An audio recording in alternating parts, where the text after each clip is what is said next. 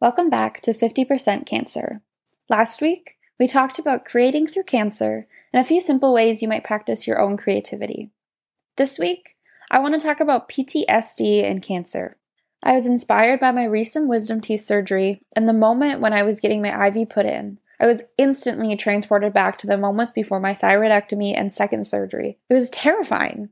I felt so alone as my body was being put to sleep. PTSD stands for Post Traumatic Stress Disorder. The American Psychiatric Association defines it as a psychiatric disorder that may occur in people who have experienced or witnessed a traumatic event, such as a natural disaster, a serious accident, a terrorist act, or combat, or rape, or who have been threatened with death, sexual violence, or serious injury. Some people might think that only those who fought in wars can get PTSD, but PTSD does not just happen to combat veterans.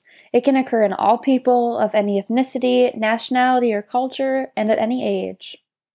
People with PTSD have intense, disturbing thoughts and feelings related to the experience that last long after the traumatic event has ended. They may relive the event through flashbacks or nightmares.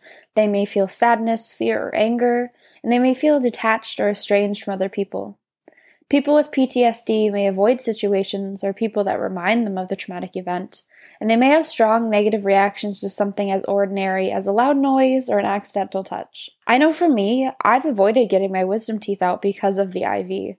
It reminds me of those feelings of being out of control right before putting my life in the hands of someone else, my surgeon, and trusting them to take care of me and that I'll wake up when it's all done.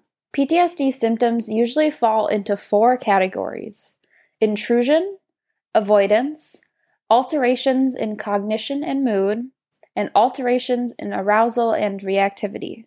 Basically, one being memories, distressing dreams, or other thoughts of the traumatic event. Two being how it sounds, avoiding that traumatic event or anything that reminds you of it. Three includes not being able to remember key parts of the traumatic event, negative self talk that becomes distorted about yourself or others, feelings of fear, horror, anger, guilt, and symptoms of depression like losing interest in activities, feeling detached, and feeling unhappiness. Number four includes symptoms like feeling irritable, outbursts, being reckless, being suspicious of your surroundings, being easily startled, or having trouble sleeping or concentrating. An important thing to note about these symptoms are that they could occur at any time after the traumatic event. They usually develop within three months of that event, but they can happen months or years later. You might be thinking, well, those are all perfectly normal things to feel right after a traumatic event. And you'd be right. A PTSD diagnosis comes into play when those symptoms last for more than a month and start to impair your daily life. You can imagine that many parts of the cancer journey could be triggers for PTSD the diagnosis, physical pain from cancer, your surgery, etc., tests and treatments, test results, long hospital stays or treatments, and the cancer's return or the fear of the return. I hope you always know that it's a thousand percent normal to feel fear and anxiety from any part of the cancer journey.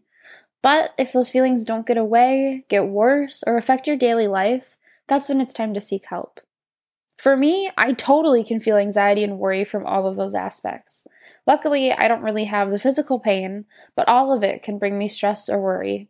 Luckily, again, those feelings don't affect my daily life.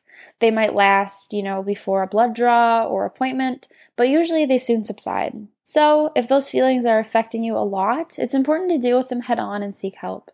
If you don't, you might start to avoid follow up appointments or blood work related to your cancer survivorship because they're triggering for you and you want to avoid them.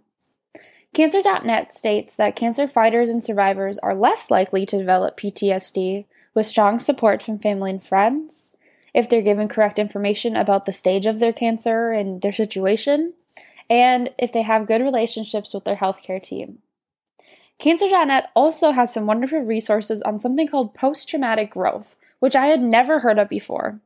So, this term, post traumatic growth, describes the positive life changes that develop through a stressful, frightening experience. For some, this growth happens during the cancer experience. Uh, they state that studies show that after traumatic events, reports of personal growth are more common than those of psychiatric disorders like PTSD. There are different types of growth you might experience while coping with cancer improved relations with others, Living with cancer may deepen your connection with family or friends. You might grow closer by supporting each other. It might also be easier to connect with others who have had a traumatic event, sort of like what we do with all of our thyroid cancer communities and our groups. Um, you might experience new life experiences. Having cancer might change your priorities. As a result, you may make different life choices, like making a career change or overcoming a fear. You might experience a greater appreciation for life. You may value life more and feel a new sense of vulnerability to death.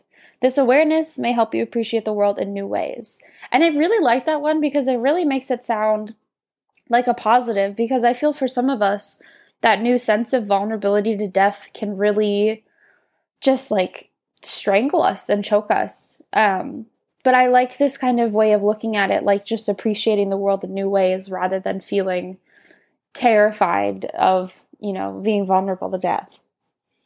You might also feel a sense of personal strength. You might develop more mental strength and feel empowered. And you might also feel proud of what you've accomplished. And of course, some spiritual development. You might have more of an interest in practicing religion or adding spiritual depth to your life. However, you might still feel stress or other negative feelings as you cope with cancer and survivorship, and that's completely normal. Growth and suffering can happen at the same time. It's all about what balance you have. It's okay to still have struggles as you grow. If growth and change were easy, we'd have a completely different world. I hope if you've been feeling these feelings, you feel a bit more validated and can distinguish between normal anxiety and fear from possible PTSD. Today, we talked about PTSD.